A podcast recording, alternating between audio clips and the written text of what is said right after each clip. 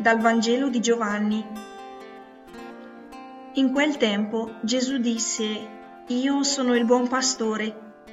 Il buon pastore dà la propria vita per le pecore. Il mercenario, che non è pastore e al quale le pecore non appartengono, vede venire il lupo, abbandona le pecore e fugge. E il lupo le rapisce e le disperde, perché è un mercenario e non gli importa delle pecore. Io sono il buon pastore, conosco le mie pecore e le mie pecore conoscono me così come il Padre conosce me e io conosco il Padre e do la mia vita per le pecore. E ho altre pecore che non provengono da questo recinto, anche quelle io devo guidare.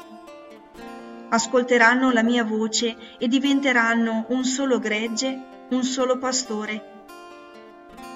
Per questo il Padre mi ama, perché io do la mia vita per poi riprenderla di nuovo nessuno me la toglie, io la do da me stesso.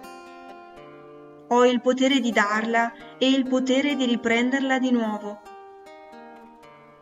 Questo è il comando che ho ricevuto dal Padre mio.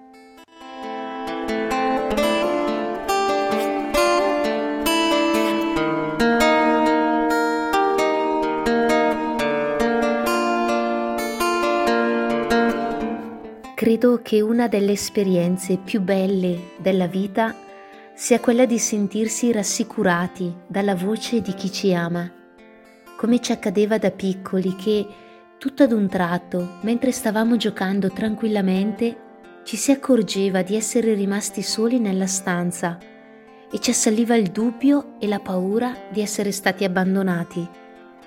E così iniziavamo a chiamare Mamma, dove sei? E la mamma dolcemente rispondeva, sono qui, cosa c'è? Niente, volevo solo sapere che ci sei. E all'istante tutte le paure se ne andavano e ci sentivamo portati dal suo amore e custoditi nel suo cuore.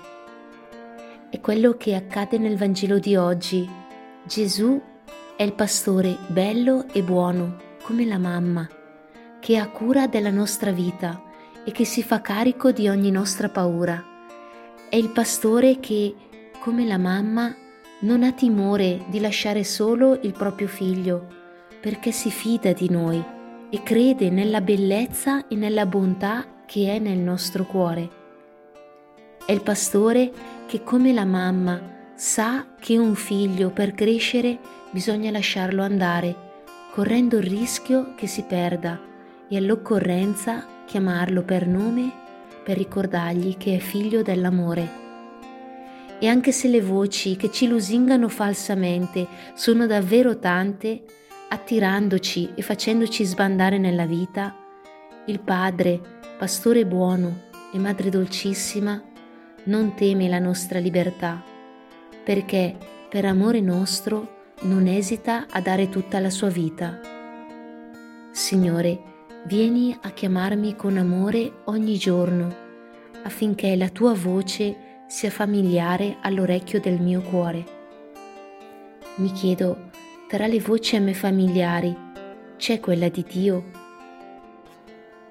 Oggi chiamo per nome chi amo.